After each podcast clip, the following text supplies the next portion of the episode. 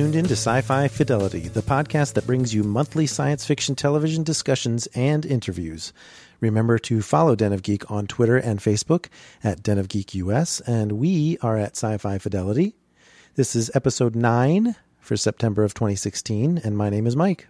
And I'm Dave, and in this edition of Sci-Fi Fidelity, we're going to be doing our fall genre TV preview of all the new and returning shows we're looking forward to, disinterested in, or otherwise wondering about. Exactly. Some of these are going to be obvious top on our list, and some of them are just be like, we'll give that one a pass. But I'm sure the opinions will differ out there, Dave, as to which shows are worth watching. We're going to share our opinions, but, you know, feel free to disagree with us. We certainly have our favorites. And I think one of the areas of disagreement may come as to what exactly makes a genre show. Oh, really? Because I think we'll disagree on, not you and I necessarily, but maybe some of the listeners. Yeah, okay, that's true. And we also want to mention up front that we will also have our monthly interview, this time with a composer of the soundtrack for Z Nation on Sci-Fi. Really excited to talk to him. We've actually talked to a number of composers, and it's always a lot of fun. But other than that, our show is pretty much just going to be the fall genre TV preview, because normally we would talk about a couple shows that we're watching, and there isn't much going on to watch. In fact, you and I, Dave, have been going into the vault a little bit. What have you been dabbling with lately? Well, really, because the only thing that's really on is Dark Matter, and the guy that reviews it for Den of Geek, I'm not sure he and I are watching the same show. You just think that a 3.5 stars is not a good rating. It is a good rating. Okay. All right. Whatever you say. All right. Well, what have I been watching aside from Dark Matter and Killjoys, which ended last week? You know, I'm a huge Stargate SG-1 fan. About 2 years ago, I went through, for the first time, all 10 seasons, 220-some episodes.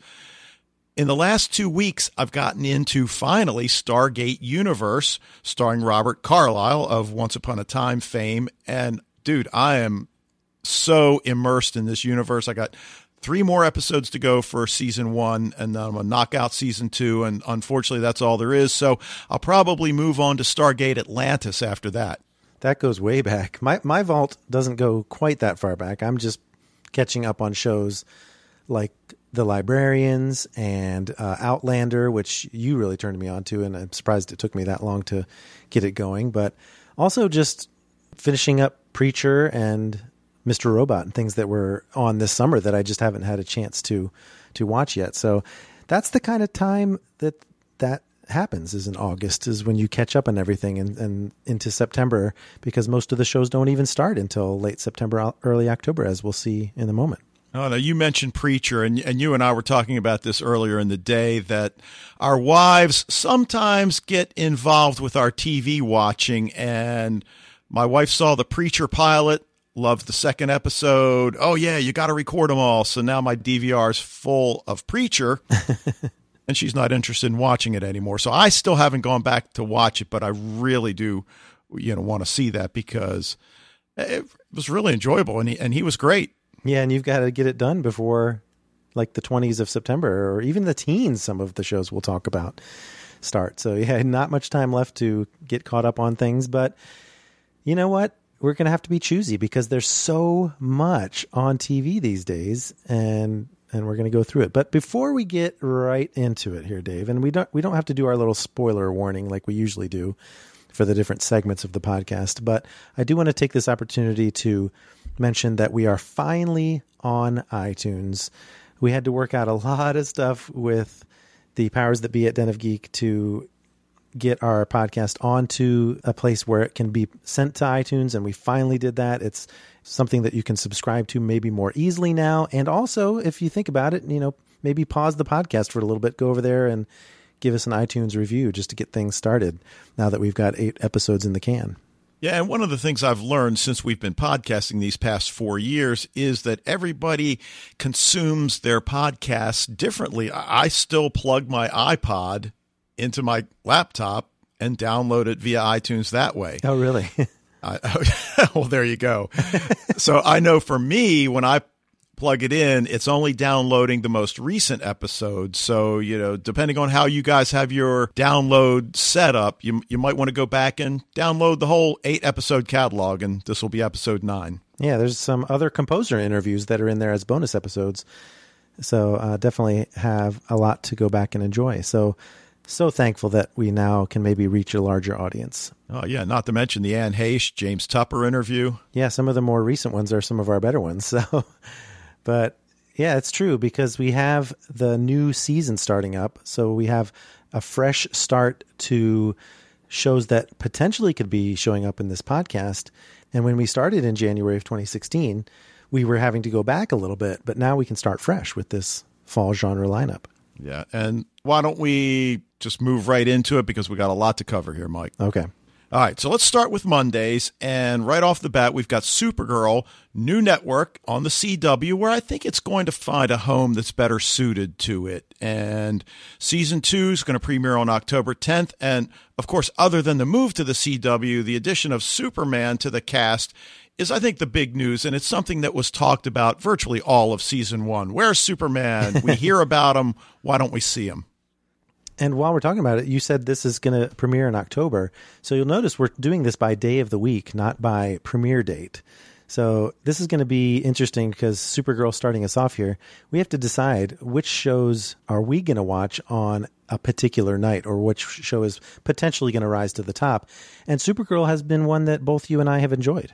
Yes, and that may change depending on how I handle the musical crossover with The Flash. And yeah. I think really I'm probably better served to just not watch that episode. And I'm being honest about it.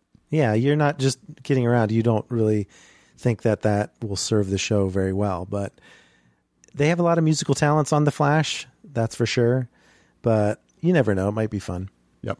Now, one thing that I didn't love, I wanted to like it, and that is, of course, Fox's Gotham, which is going to come back for season 3, premiere September 19th. So that's just a couple days after you're listening to this podcast. And for me, the first season was just so uneven. I saw the acting as just kind of over the top. And I know our buddy Wayne really feels like that's what the comic is all about. That's the way the acting should be for this kind of a show. And I understand. I also understand that season 2 apparently found its footing. I just wasn't around to see it. Right. And Gotham is one that I didn't really get into either, but because those are two superhero shows to start us off, so far I think I'm with Supergirl, especially since they're in competing time slots. Right. Now, one show that I just absolutely adore, it's one of my wife's favorite shows, and that's another Fox show, Lucifer. Yeah. Yeah, which season 2 is going to premiere September 19th. Fantasy police procedural following the devil himself, played by Tom Ellis. The chemistry he has with Laura German just really burns up the screen more than fires in, where. And it manages to combine a light touch with dark characters who don't go so dark that it becomes oppressive. Now, the big change for season 2 is despite the fact that Barbara Hershey's name was out there for the role of Lucifer's mother in season 2, you know who they added. Oh, yeah. Tricia Helfer. Yeah, when I saw the announcement on Twitter that Tricia Helfer was going to be the devil's mother, I'm like, perfect casting. Yeah. And of course, people are saying, well, how can she be his mother? She's the same age. Come on. Really?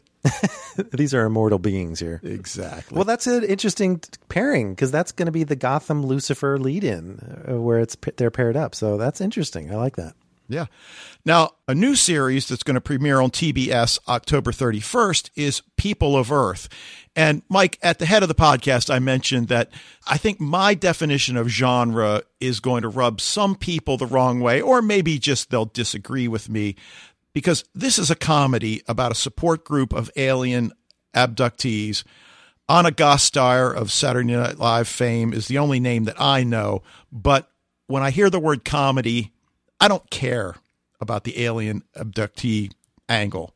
It's not genre. Yeah, so that's a debate that we might have is comedy still sci-fi? Does that qualify as a genre TV show, or is it still in the comedy vein that just happens to have that bent to it? And yeah, I don't find those shows appealing at all, but I know they have found their audience.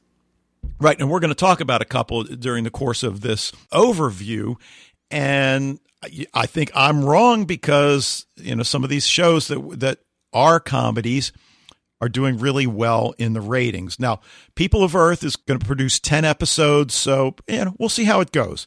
Now, the last show on Monday is another new series, and this is going to be on NBC, so fingers crossed, major network, October 3rd, Timeless. Yeah, we talked a little bit about this last month, and you say major network, fingers crossed, but that sometimes, I feel, can be the kiss of death for a genre show. Well, that's kind of what I was getting at, and certainly Goran Visnjic, as a time-traveling criminal who steals a time machine to alter history, we, of course, know from our time with Extant. Right, so he has a little bit of genre cred now. Maybe he can run with it.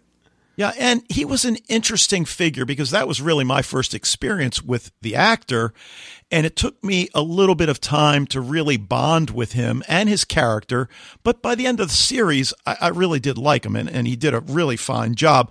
So in this, he wants to destroy the country, so then, of course, there's a team that's assembled to go back and stop him, and as you and I know, anytime you go back in history to change things, you run a big risk. Yeah, bad things will happen, but I'm going to give that one a try. I'm not optimistic about it, but, you know, it was written by Eric Kripke, the pilot was anyway, who is known for Supernatural and a show that you and I both loved, Revolution. So perhaps he can bring some of that flavor to this show as well. And of the various time travel offerings that are out there for the fall, this is one that's floating somewhat towards the top for me.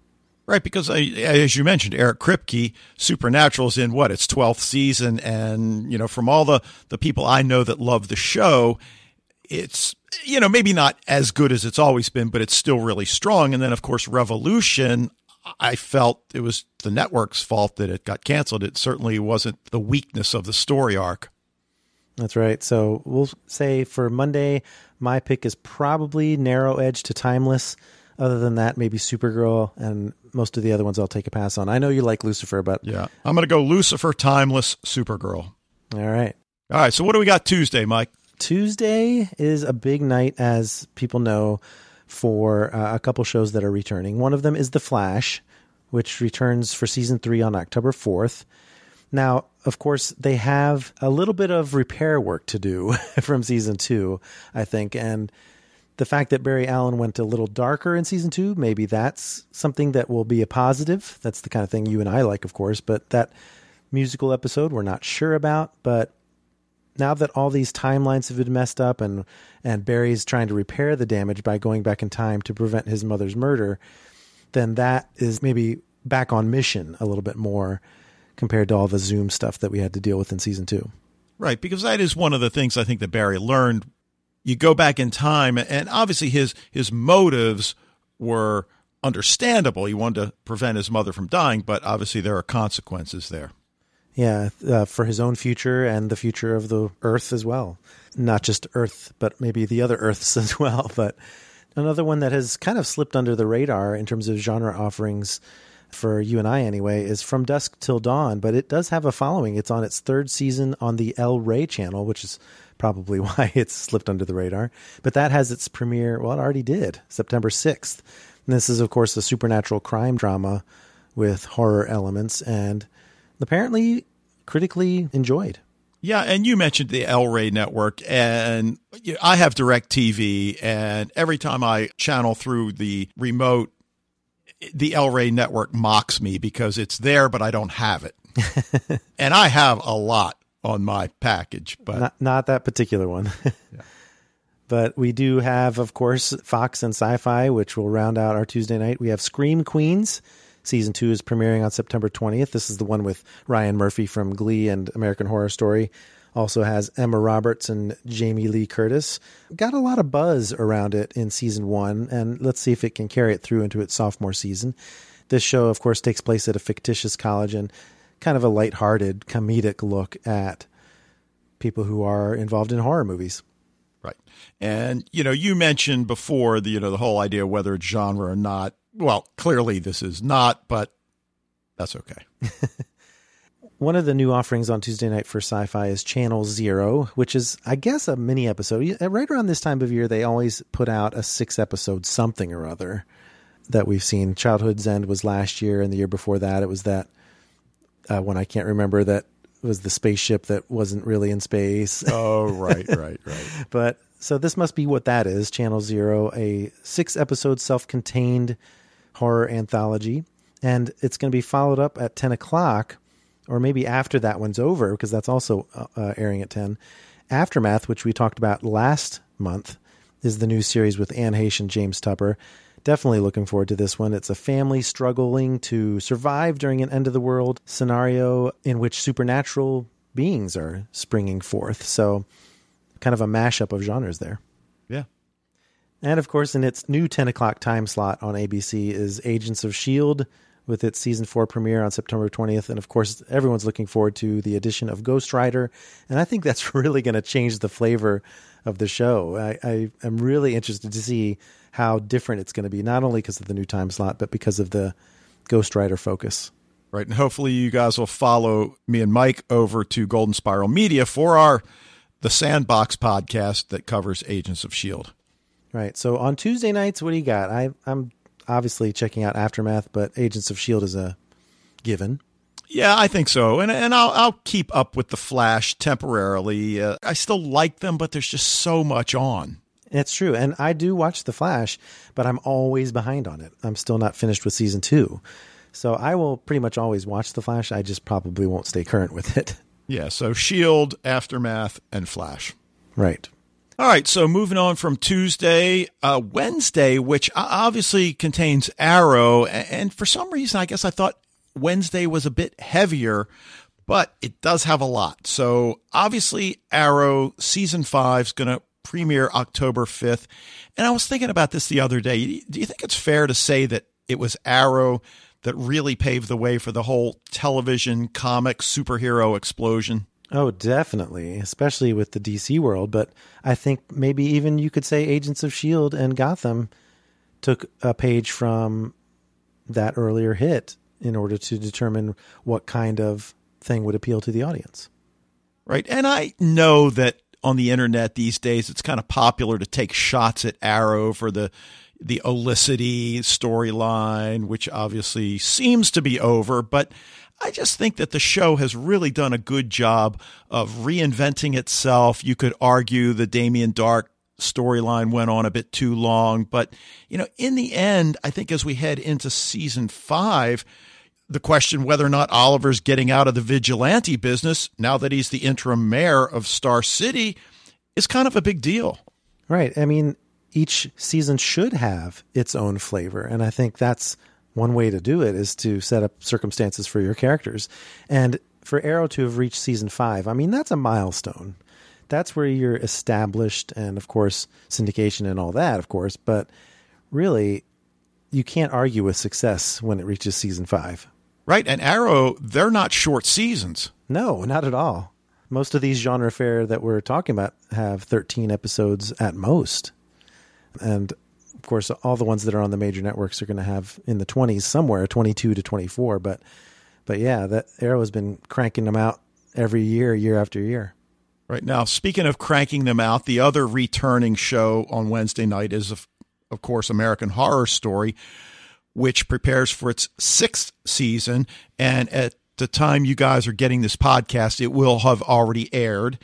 And again, I think it's reasonable to refer to American Horror Story as iconic at this juncture. Yeah. And it doesn't matter that, you know, Jessica Lange and others, you know, the people who have left the show, they've added new characters that are in that same vein with Lady Gaga, obviously, and the close-mouthed approach to this 6th season has been really good for speculation. I mean, I think there was some speculation about it being related to The Mist and whether or not that actually ended up being true. I guess people who are listening to this podcast, they already know the answer to that. What is the theme for American Horror Story Season 6? We don't know, but you do.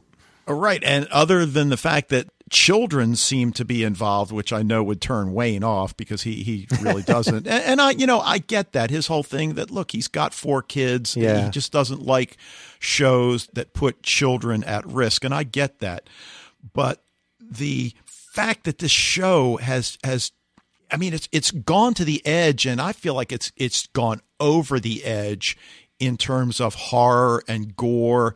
And while it's not necessarily a major network, ABC, CBS, NBC, obviously it's on FX, it still is really pushing the boundaries. And for me, it's pushed them a little too far. I'm a little queasy.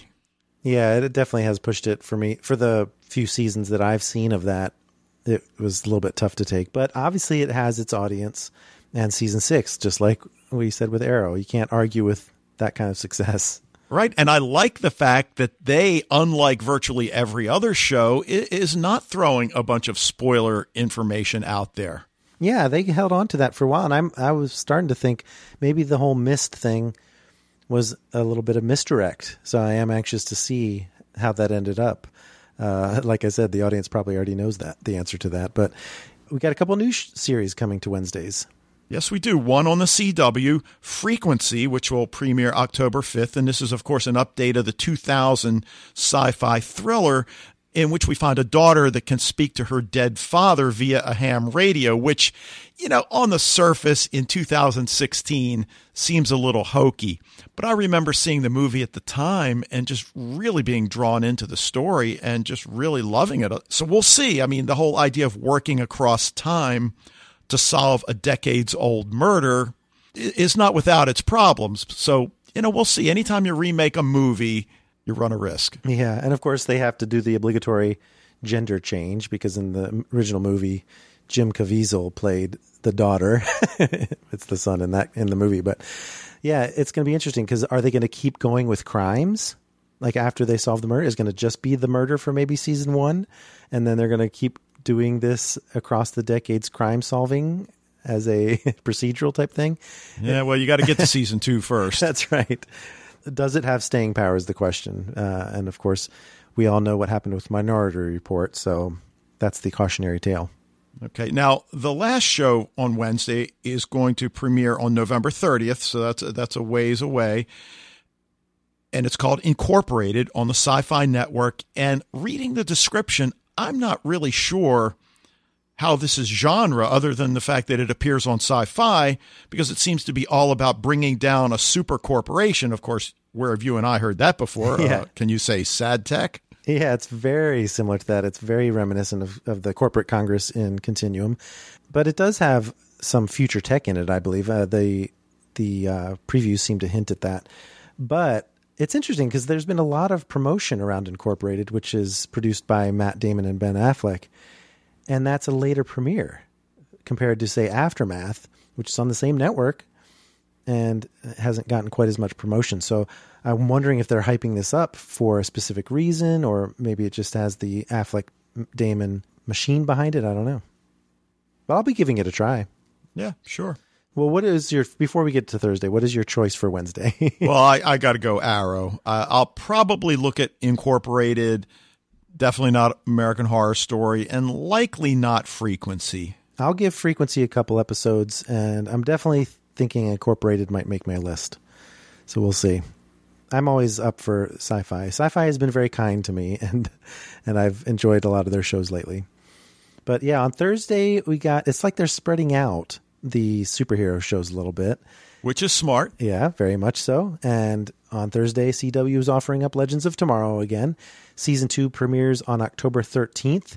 And although Dave and I have already talked about our not loving this show on this podcast, this is not necessarily the majority opinion. So I think there's a lot of people that have enjoyed Legends of Tomorrow, and it's got some new directions that it's going to be taking, including the addition of a character, Vixen, who's from the 40s, bringing, you know, sort of a different set of sensibilities to the show. And we're also supposed to see the Legion of Doom. Oh, right. So that's something that could maybe steer it back towards a comics feel because, of course, you know, centering it around the Time Masters and all that could be something that for you and I maybe turned us off, but certainly the comics television viewers really do like to see their familiar faces from the comics in the show. Yeah.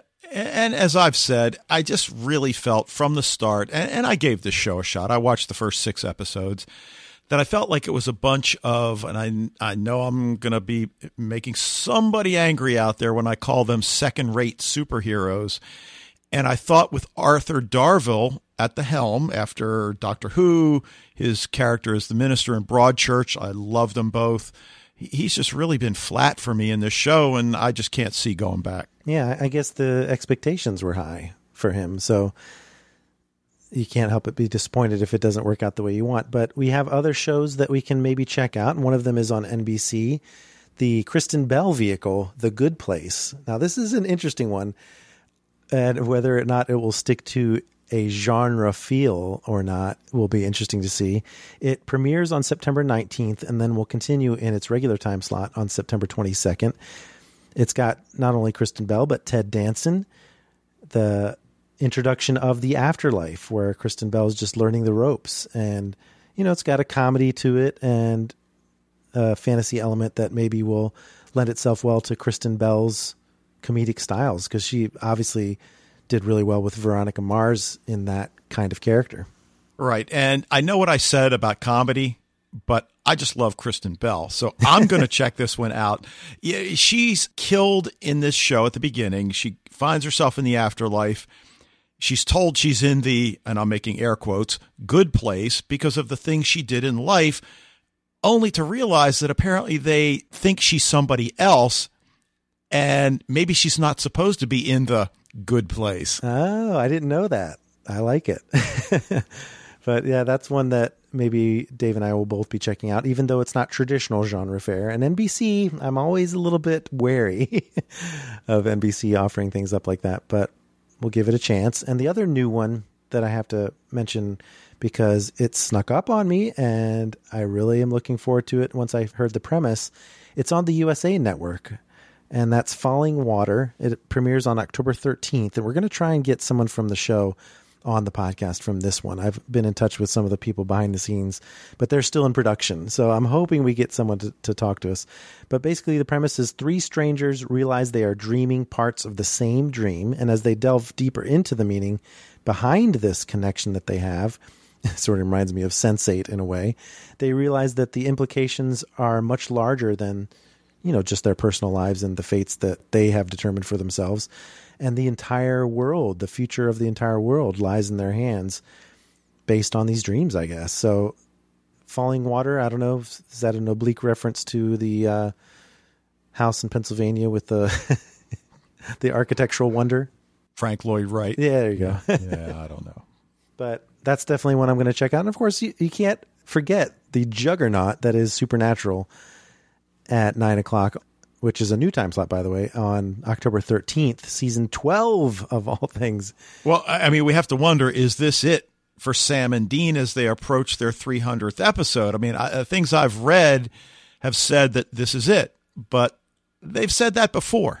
Exactly. So you never know with them. I guess you throw enough bags of money at people, they'll keep coming back. Exactly. And this is something that's got such a huge cult following. And, you know, the ratings have always been in the right range, certainly for CW and for genre fare. So why not keep cranking it out if it's still pleasing the fans? So Thursday night is an interesting night. Definitely going to give Falling Water a try. And I'll give The Good Place a few episodes as well. Well, for me, obviously, you know, it's just going to be The Good Place. All right. So now Friday. And ironically, they used to refer to the Friday night death slot. Right. But that's not necessarily true any longer because of the DVR. We've got 2 returning shows and 3 new series. So, of course, a mini juggernaut, The Vampire Diaries. Who would have thought when this show started 8 seasons ago that they'd put out 171 episodes? Oh, my goodness. So how many are in each season for this one? You know, I think it varies, but I think it's around, you know, maybe 15, I think, to 18. Yeah, I thought it was like an odd number, not one of the normal 13 episodes or 10 episodes. Right, and this season, their final is going to have 16 episodes. So, you know, I did the pilot when Wayne and I looked at it, though, probably 3 years ago, and it was enjoyable. I mean, it's vampires, attractive people, the CW. Come on. There's an audience for that. Yeah, it's true. And season 8, I mean, you're right. I feel like it didn't start that long ago, but here we are. Yep. Now, the other returning show is Z Nation. And you mentioned the interview with the guy that does the music is coming up. And they're coming back for season 3, which by the time you listen to this podcast, it should have aired. And even though I'm not a zombie guy, Wayne is. He assures me this is a really good show. So I'm going to take his word for it. But if you haven't seen it, it follows a team that's tasked with transporting the lone survivor of a plague across the country with the hopes of creating a cure. Yeah, and you're going to be talking about another Friday show that has something similar in it as well, which we talked about last month as well. But yeah, this is a cool one because they just got to the end of season 2 and finished their cross-country journey. So I'm thinking that season 3 is going to have quite a different flavor to it. Right. Now, the show you just referred to is, of course, Van Helsing, which is on Sci-Fi. It premieres September 23rd with a double episode, but it actually, the pilot aired back in July, I believe July 31st. So I already covered it for Den of Geek in a written review. They're going to re-air the pilot and run the second episode right behind it. If you didn't see it, I really enjoyed it. I know it's zombies or vampires, or it's kind of a combination of both. But along the lines of Wynonna Earp, the protagonist is a relative of a well-known fictional character, in this case, of course, Van Helsing. So if you like reluctant hero storylines, Vanessa Helsing appears to fill the bill early on as she battles the vampire apocalypse. But there's a cool twist that I won't reveal to you at this point. Exactly. And it's definitely received some mixed reception from the people who did get to see that early premiere. So I'm hoping this show finds its audience and people enjoy it. I'm definitely going to give it a try. And you know why Dave and I are checking it out, because Simon Barry is behind it and a lot of the writers from Continuum. So we're on board just from that alone. But what else we got? All right. Sometimes you have to ask yourself, what the heck are the network executives thinking? I don't know what the people at Fox are thinking when they decide that it's a good idea to make The Exorcist into a weekly TV show. It premieres September 23rd, and I just don't know what to say. I will say this. Outcast already completed its first season, and it already has the exorcism thing covered. On Cinemax, right? On Cinemax. So I'm just going to leave it at that. I have absolutely no interest in watching The Exorcist. Yep, me either. Well, now you've got one here on the list, I have to say, that... How is this genre? You've got MacGyver, the reboot, on our list. Well, I do have it on our list, and I think maybe because of a little bit of, when I say future tech, you know, maybe not that far into the future, just maybe cool tech that most people don't have access to. It maybe isn't genre, but I put it on here anyway. But this is a CBS show. It's going to premiere September 23rd. And it's really risky, I think, to reboot such an iconic character and show. The original went 7 seasons. Obviously, then we know Richard Dean Anderson went on to do, well, he did the first 8 seasons of Stargate SG-1. Mm-hmm. So I don't know. I'm going to give it a shot. It's secret U.S. government organization, which, okay, I like where they're going there. And he uses his extraordinary talents for problem solving, extensive knowledge of science to save lives, and we'll see where it goes. Okay, so I take it that you're going to give that one a try. I'm going to give that one a try, and of course, Van Helsing. Okay, yep. The Van Helsing is the only one on Friday nights that I'm going to try, but obviously our docket is filling up here quite quickly.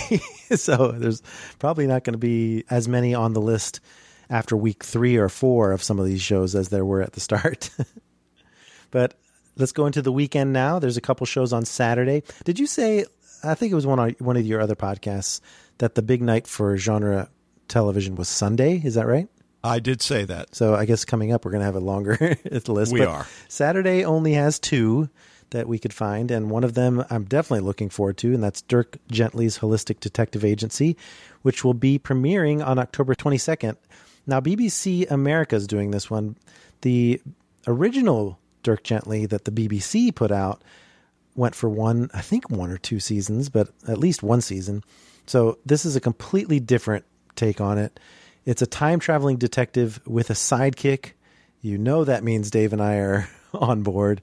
And, of course, it's from the author of Hitchhiker's Guide to the Galaxy, Douglas Adams. And so really anything with that pedigree is going to be something that could make good entertainment.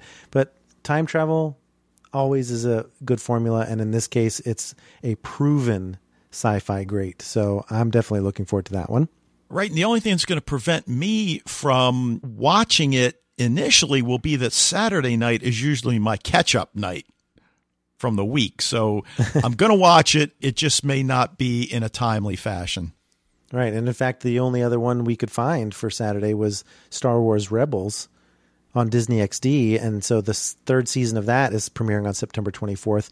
Now, I think this is the one that's going to stick Admiral Thrawn in for the first time, which is a character from the Timothy Zahn novels. So maybe our friends over at Star Wars Blaster Cannon can fill us in on that. But that one's premiering on September 24th, and, of course, that's an animated series. All right, well, let's get to Sunday, which is the big night, and the first show on our list is, of course, ABC's Once Upon a Time, which is coming back for Season 6. I really enjoyed this for a season and a half. The Peter Pan storyline caused me to leave, and I heard that I should have come back 3 or 4 episodes after that, that it got good again, and I've heard nothing but good about it. Robert Carlyle, who now I'm digging in Stargate Universe, is outstanding in Once Upon a Time. So, you know, maybe someday. I just don't have the time right now. And it premieres September 25th. All right, now, Ash versus the Evil Dead on Starz comes back for Season 2, October 2nd. Bruce Campbell as Ash Williams, Lucy Lawless as Ruby in a tale told 30 years after the events of the 3 films. Ash is now working in retail, still missing a hand when he comes out of retirement to fight evil once again. And our friend Jamie does a podcast of this on his Second Course Network. Yeah, so this is one that has made it past its initial season. I think it definitely has some staying power, because it does have a following. So, yeah, it's interesting that this is a half an hour show, right? But Starz is really starting to build a nice little library here, because Starz also, of course, has Outlander. So, and a couple other great genre offerings as well. So it really is starting to enter the awareness of the genre fan. Now, November 20th seems like a long time away, and it is, but The Librarians on TNT is coming back for Season 3. We're going to see more of Noah Wiley's Flynn Carson this season now that Falling Skies has ended. And according to everything I've read, he's going to take a much more active role writing as well as directing and acting. So that's really something I'm looking forward to. Obviously, Wayne and I are just beginning to podcast Season 2 on Sci-Fi TV Rewatch. And it's just a fun show. It's one of those shows that you can show it to your kids. I mean, I don't want to say no matter their age, because there probably is a lower end that maybe it's a little too scary for. But it's a family show, and it does not insult the intelligence of adults. Yeah, and I mentioned at the top of the show that I'm just starting out with the show. So you're telling me that because of Falling Skies, Noah Wiley is not in it that much initially, and now he's going to be more in it? That's correct. Oh, okay. That's cool. And are you going to be covering Season 3 as well when you that's the plan. So we're going to try to squeeze in Season 2 and then pick up Season 3 when it airs, concurrent. So we'll see. Sci-Fi TV Rewatch.com. Yep. So, all right. Now, I don't know exactly what to make of Son of Zorn, a new Fox offering that has already aired by the time you're listening to this. It's live action and animated, so it's already got one strike against it as far as I'm concerned. Well, now take a look at the review on Den of Geek, because I saw it. It's been well received. I think I know that it's definitely going to have a following of sorts because, of course, you know, there are people who are fans of animated series like Archer, Family Guy, things like that, that are going to tune into this one. I know. And, you know, hey, I'm a South Park guy. So I like my animation. 13 episodes. An animated warrior returns to Southern California to reunite with his live action wife and son. And I'll just say you can't make this stuff up. So we'll see. But, you know, I think you are probably more correct than I am in how this is going to be received. And you know what? It may turn out to just be a really fun show. That we're not watching. Well, we'll see. All right. Also on Sunday, season 7, October 23rd, The Walking Dead on AMC. I don't know what else we need to say other than it's coming back after that shocking season 6 finale death that sparked fan outrage, which prompted the showrunner to issue a series of apologies, thereby cementing the fact that I will never watch this show. Exactly right. It's not a show that Dave and I have been following and probably never will, but that's okay. I know it has a huge following out there in general. And regardless of how the finale death was treated, Negan, or, you know, however you pronounce it, we're obviously not aficionados, but that's definitely going to bring legions of Walking Dead fans back with bated breath for the season 7 premiere. Right. And those who watch it talk of the depth of the characters, how they transform during this zombie apocalypse. And look, they're people whose opinions we trust. It's just not for us. That's right. So something to look forward to for you Walking Dead fans. Right. Now, what is for us is HBO's new series premiering October 2nd, Westworld. And I think there's been more buzz about this show than any that I can really remember. Well, I think they're trying to create a library also on HBO that follows the success of their Game of Thrones series. So genre is big, you know, and that's why Starz is doing it. And obviously CW has already established itself with genre. So, you know, I think we're definitely going in the right direction, and I'm so excited to see Westworld showing up as another movie reboot of sorts, but of course it's really got its own thing. Well, right, and you know me, I try to stay away from all spoilers, so I know there are a ton of trailers out there. I've not seen any of them. There are a number of articles out there. I'm not reading them, but I do know that it appears to be a reboot in name only, and that they're really just using it as a jumping off point, which I love because, you know, while the movie explored some interesting areas, that was 1973. So it's going to be interesting what they do now, 33 years later. Oh, yeah. And the focus has definitely changed. I won't spoil it for you. But yeah, they basically took a lot of elements that were inspired by the movie and put their own twist on it. So, yeah, I think saying it's a reboot in name only is a good way to put it. Or make that 43 years later. I'm an English teacher sometimes. Not a math teacher. All right. Now, The Strain comes back for season 3 on FX, August 28th. So it's already aired several episodes. And I know Carlton Cuse is the showrunner, and I deeply respect him. He's had a guiding hand from the beginning. But virus gone amok, turning people into vampires, just doesn't do it for me. Yeah, I watched season 1 and very much enjoyed it, but I wasn't keen to continue my journey after that. But I'm definitely glad to see that it got a season 3 and has had a chance to tell its different stories beyond just the battling the vampire apocalypse type thing. You know, it was kind of a slow burn where people didn't even believe it was really happening at first. So you don't often get to see the apocalypse at its very beginning. It's usually already halfway done, like in The Walking Dead or now in Van Helsing.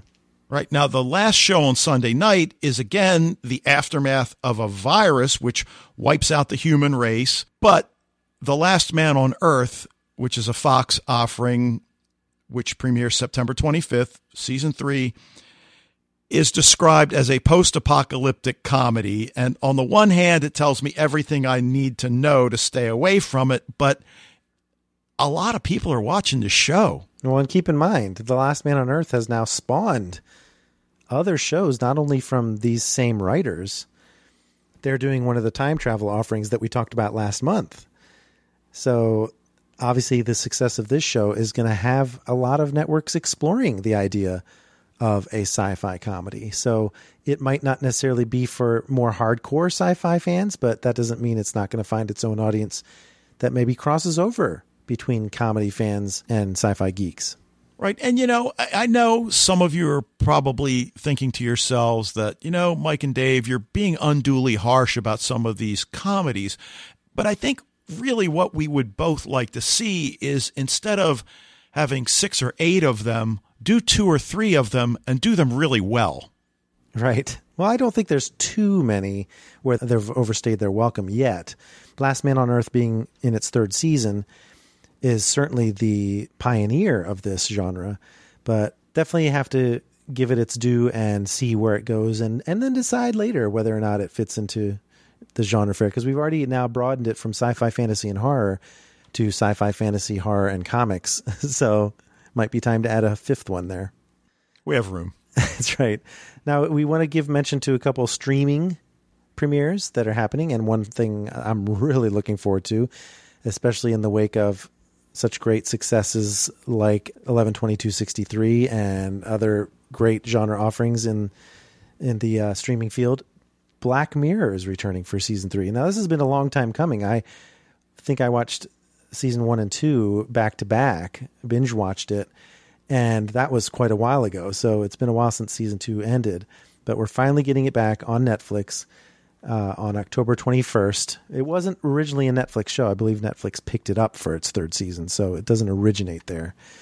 But that one I'm really looking forward to. Of course, The Man in the High Castle returns to Amazon. We don't know the premiere date for that one, but that one's coming.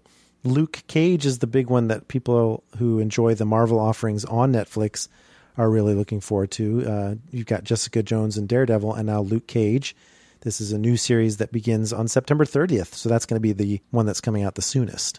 Right. And of course, we were introduced to his character through Jessica Jones. Exactly. So definitely a much anticipated show. And of course, Stranger Things was another one that just came out this summer. So, you know, you just add more and more to what you can get from the streaming services, and definitely have been enjoying it and have to put them in the list because they're definitely putting out some quality stuff.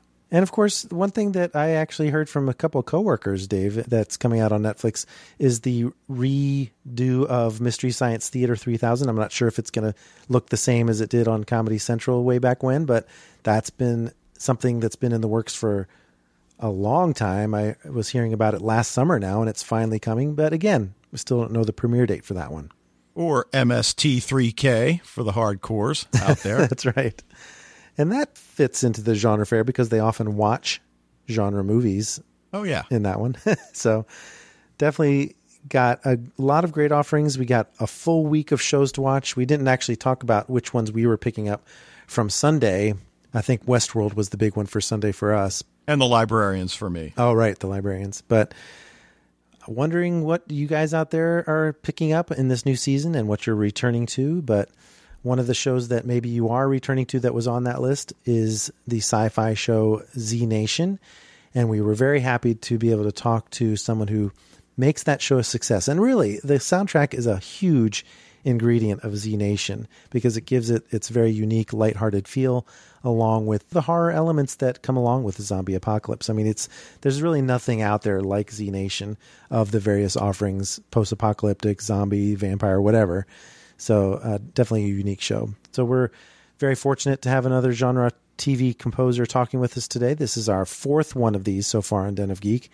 And we love learning about the process behind creating the soundtracks for our favorite shows. And we had the honor of speaking with composer Jason Gallagher, who scored some of the very popular soundtrack music for Z Nation on Sci-Fi, including its addictive main title theme, Have Mercy, which we talked about extensively in the interview, and other great guitar-heavy tracks that characterize this super fun zombie show. So here's our interview with Jason Gallagher. You missed this one, Dave, but you were with us in spirit.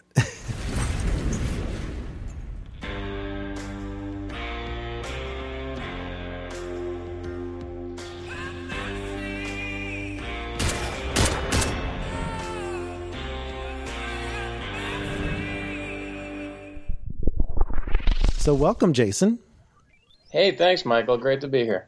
Now, the music you've composed for Z Nation kind of has this road music feel to it, like something that one might have put on a mixtape to go cross country in decades past. Would this be an accurate characterization given what happens in the show?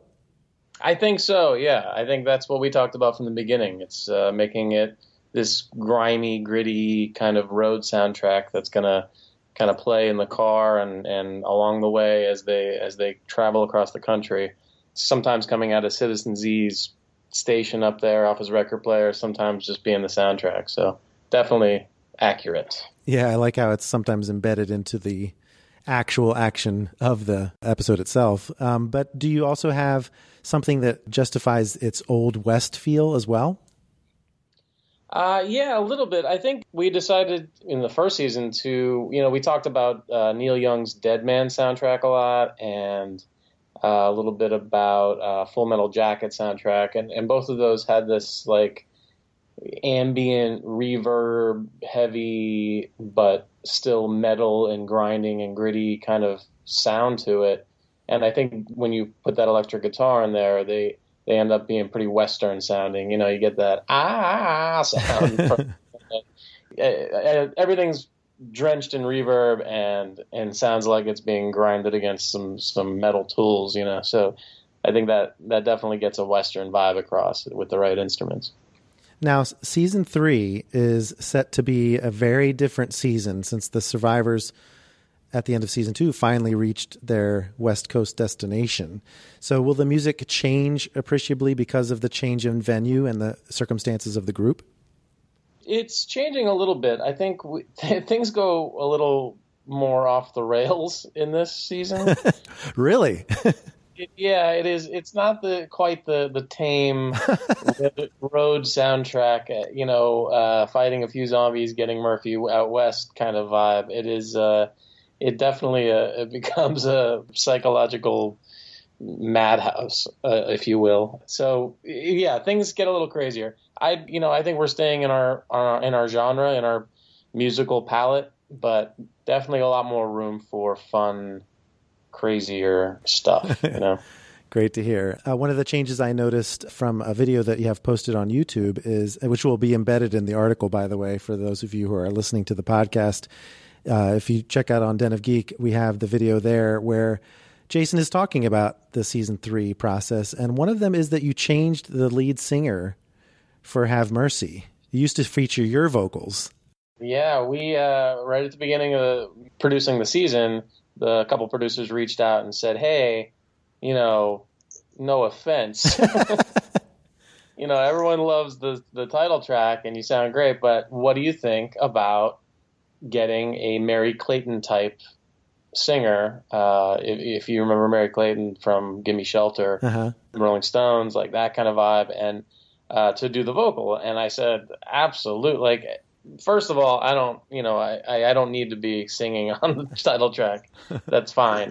Second of all, it's a chance to work with somebody new and have, a fun session recording this cool little 20-second clip. You know what I mean? So it's not heavy lifting. And so it was great. We totally redid it. We had to bring it up a couple keys for her so she can kind of dig into it a little bit. And, I think it sounds great. It's the second time we've redone the theme song, by the way. It's last season for episode 7, I think. We did a bluegrass version of the theme song, and it kind of like slid under the radar. Oh, that's right. Yeah. Yeah, it was like a little like Mississippi Southern kind of vibe. Now, this actually has been a signature song, given not only the mercy killings that characterize the show, but even things like Kelly McGillis's character being from the Sisters of Mercy. So I really like that whole angle. But one of the things that I liked about the extended track of Have Mercy is is it Notar that was on that? Yeah, Mike Notar. Yeah, Notar. They did it almost sounded like zombie speaking, I want to say. Yeah, he's a great rapper based in New York City. I was on tour with him a few years ago. He signed with Adam Duritz's label from Counting Crows, so we were on tour with Counting Crows a few years back. You can find some videos of that online. They're pretty hilarious. Just a couple of kids running around a big stage. But when I did the extended version, I always thought that it was like this kind of hip-hop beat, which is was my dream to kind of create that, like the mix between rock and hip-hop, kind of like southern, bluesy kind of vibe. So when I created it, I thought, okay, Notar's going to be perfect. I need to get him in. He came right over, wrote it right there, and he had the idea to do the lower octave version, like very close mic'd, and then pump that up so it has that zombie dark feel to it. So that's all him. That's really cool. Now, you composed music for other shows. The one that jumped out at me was Criminal Minds. How different is writing for a more mainstream show like that versus the very tongue-in-cheek Z Nation? Criminal Minds, I think I had a couple songs from my rock project on that show. So it wasn't specifically for that, but I do know a couple composers that work in that world. And we all have, I think, similar experiences and, you know, similar tight deadlines and massive amounts of work to do on our own often. But, you know, it's fun work, you know, it's nice work. So it's not that terrible. You know what I mean? Yeah. Now, technically, zombie Keith Richards didn't die in the tsunami in season 1. So he could... You see, I keep saying that to I'm like, listen, I'm still alive, guys. Let's bring me back. I was in one episode last season or first season, and I escaped.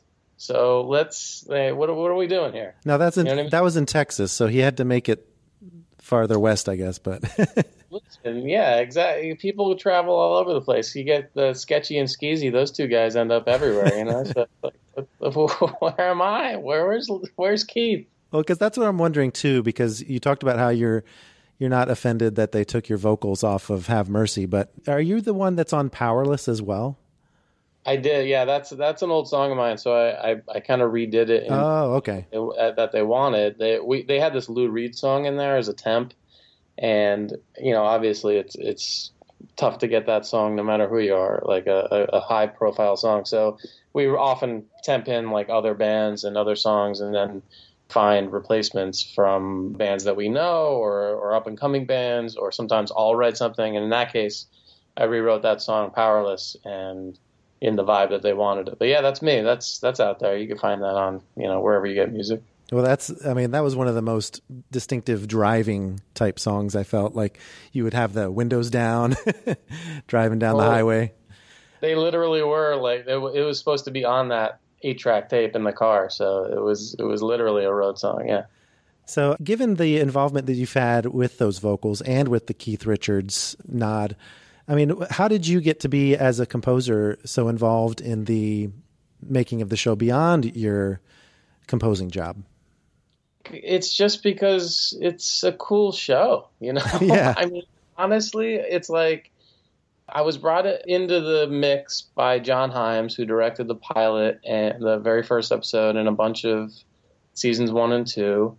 And he got me like the audition, and we went back and forth a little bit, and then I got the gig. And when I got the gig, it was Carl who called me, and he said, the showrunner, one of the creators, and he called me and he said, "Hey, we want you to do this show.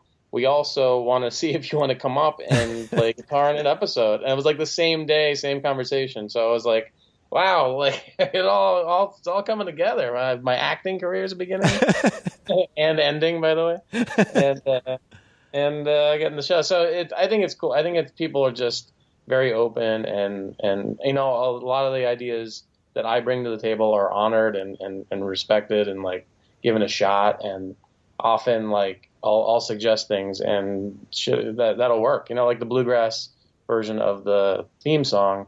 John was directing that episode. I said, "Hey man, what if we change the theme song and do it in this genre?" And he was like, "All right." And then it got by everybody. Everyone was cool. Like there was I didn't even hear a word back. They're like, "Yeah, great." It's done.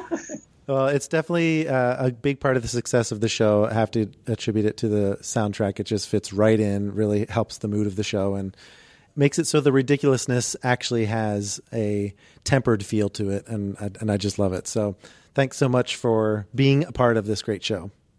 Awesome, man. Thanks so much. That means a lot. Thanks. And thank you very much for taking the time to talk to us today about Z Nation and your composing work. Right on, Michael. I had a blast. Thanks so much.